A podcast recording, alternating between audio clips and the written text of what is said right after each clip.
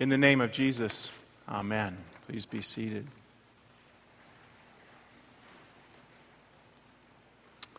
Uh, as usual, first things first, let's get the text out in the room. So um, you can look it up. I know I got this wrong last week, but I checked this morning. Uh, Pew in the Pew Bibles, page uh, 1022. Um, or if you have some other kind of device, again, it won't. It may be a little confusing because this is my translation and it's meant to be close as I can to the Greek text, so it'll be clumsy, but that will help us know what we should think about. 1 John 2, verse 28. And now, children, remain in him in order that whenever he is revealed, we might have confidence and not be ashamed by him at his appearing. If ever you know that he is just, you are knowing that also everyone doing justice has been and remains begotten from him. Look, what kind of sacrificing everything for the Father has given and remains given to us in order that we should be called children of God, and we are. On account of this, the world is not knowing us because it did not know Him. Those for whom He sacrificed everything. Now we are children of God, and not yet has what we will be appeared we know that whenever he appears, we will be like him because we will see him just as he is. And everyone who has this hope because of him purifies himself just as that one is pure. Everyone who keeps on doing what contradicts design also is against law. That is to say, contradicting design is against law. And you know that that one was revealed in order that he might take away contradiction to design, and contradicting design is not in him. Everyone remaining in him does not contradict design. Everyone contradicting design has not seen nor continued to see him, neither known nor continued to know him. Children, don't let anyone deceive you. The one continuing to do justice is just, just as that one is just. The one doing contradiction to design is from the devil, because from the beginning the devil is a contradictor of design. For this the Son of God was revealed, in order that he might loose the works of the devil.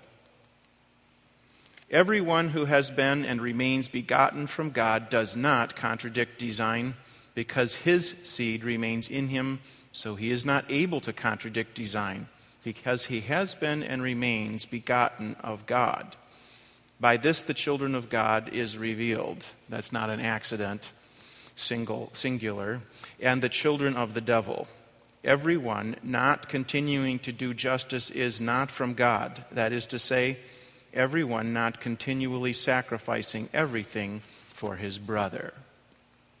So, from last week, just a little reminder about that uh, progression in the text from remaining on the outsides to, a, to anointed to what John had written to us in the middle. So, the, the notion or the idea of remaining con- continues with all of John's work, but now he moves on to other subjects judgment day, begotten, justice, love, sin, and lawlessness. So, Here's just a sample as you look at the text of how many times and where the word remain or remaining occurs. Um, uh, either the word itself remain or the sense of continuing action. So the action continues, it remains going on. Once again, the text urges you to learn Greek. Every text will urge you to learn Greek, even in the Old Testament, because there's a Greek translation of it. Um, of all the things we might do, and I'm not being facetious here, of all the things we might do in the Christian mission, consider what teaching everyone Greek might do for restoring the kingdom of heaven and for resolving probably 98% or 9 of the arguments and disagreements that go on. That's a good reason to learn. Here's another reason to uh, learn Greek is that we miss a lot of uh, rhyme or alliteration in the Bible when we lose the original language. So if you notice, the word for confidence in, uh, in Greek is parrhesia. The word for appearing is parousia. So when the original audience hears this, Christ came so that we might have parrhesia in the parousia. Isn't that fun? And I wore myself out looking in the uh, thesaurus for two English words that had that sort of similarity that meant confidence in appearing. I just couldn't find them. So we'll have to stick with the Greek here. Parousia, parrhesia for the parousia. On to knowledge. So look how many times the word know or knowing comes up in this short little text. There's at least three different words in Greek um, for the word know two of them more prominent than the others in the New Testament. But what we should get out of this, this part of the text at this moment is, is the idea of knowing as, as being connected to something. I think uh, maybe I have this on the next slide. No. Um, no, not in the sense of I heard of it. Or no, not in the sense of, yeah, I know, I know uh, trigonometry, as in I learned it once and I took the test and I burned my book and I moved on. Not know like that, like I used to know. Or know like I know the small catechism. Yeah, did you memorize it? Yeah. Say it for me. Uh, like, can't actually. Okay. But know in the sense of that young lady knows fashion. It's, it's of the substance of who you are. So, this connectedness, very important for that word. And then um, Peter helps us also with this idea of knowing as enduring connection, as opposed to an arrogant claim like, yeah, yeah, yeah, I know all about that, or nostalgia, I knew about that. 2 Peter 1 3. His divine power has given us everything needed for life and godliness through the knowledge of Him who called us by His own glory and goodness which is precisely why Christianity has always been about education. Lutheranism, certainly about higher education. It's the pursuit of knowledge, to acquire it, to have the benefits of it, to live in union and harmony and the benefits of that. Now, on to the next subject. If you thought last week was remarkable when John said, You know all things because you have an anointing from the Holy One, you ain't seen nothing yet. Did you notice in the text this morning, verse 9? Everyone who has been and remains begotten of or generated from God does not contradict design, sin, because his seed remains in him. So he's not able to contradict design because he has been and remains begotten of God. So, once again, if we think one dimensionally, human beings are just who you see in the mirror, we're likely to miss the point in one of the following ways. First, we'll probably treat it figuratively. Whoever is born of God doesn't sin.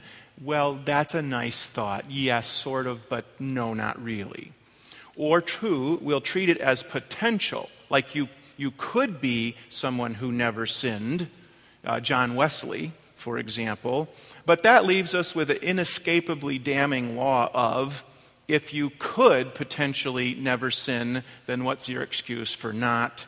Which brings me to the worst book ever written, The Little Engine That Could. Uh, third, you might claim to not sin for yourself via hypocrisy, self righteousness, or double standards. So, if you've seen the David Frost Richard Nixon interview, David Frost finally brings him to, to admit what he did, and isn't that illegal? And Richard Nixon said, Not when I do it. Or you could reduce it from absolute to approachably inadequate and self deceptive that is in pietism. So notice the picture's distorted. I did that on purpose because this is a distorted idea that sort of Christ, being Christian is like on the teeter totter, like, oh my gosh, I'm about 48% righteous. So 52%, oh my gosh, 52% unrighteous. So let's work harder, harder, harder. Oh, good. Now I'm over at 61% holy. That's good. At least it's better than the next guy. That's not what John's talking about. And pietism, of course, could make you think that this person is begotten of God, but that that person, which would be a mistake. When in fact, thinking three dimensionally, allows us to recognize the absolutes, and God being absolute does tend to work in absolutes. Be perfect, for I, the Lord your God, am perfect or holy. God means God's means of redeeming us absolutely. So, for example, on the human nature side of the equation, uh, Genesis 6, every intent of the thought of his heart is only evil all the time. I don't know how you could say it more plainly than that. But we're still basically good, right? Well, that depends what you mean by we or I. I, according to my human nature, always evil all the time, just as my wife. On the other hand, the soul, the essence of who we are, regenerated by the Word of God in the image of Christ, God says things like, Whoever is begotten of God does not sin. Indeed, he cannot, because he has been generated of God. Uh, on to the subject of sin, which John spends a lot of time on. There's the stats, but if you just look at the lower part of the screen, almost 13% of the time that the word sin, either noun or verb, is used in the New Testament is in this very short letter. And a third of those occurrences in these verses that we looked at this morning. So John is hot on this topic, right? Um, let's not, let's not uh, try to uh, diminish the significance of the contrary nature of our fallen human nature. So here's a sense again of the con- concentration of that language in these verses. You can see it there in red. And I've translated it as contradicting design because I think the word sin is unhelpful today. I think that our culture hears the word sin as so irrelevant now. In other words, what do people think of when they hear this word? They think of something ridiculous, an antiquated prohibition.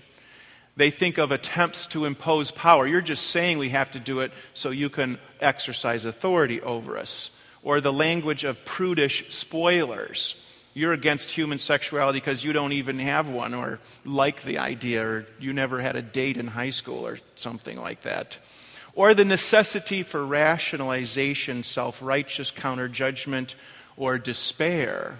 Rationalization. Is it really sin? Ah, did God really say that it's like this? Which brings us to why God does command or forbid. What does the law say? Jesus asked the lawyer. You shall have no other gods. Why not? Well, logically speaking, because there aren't any.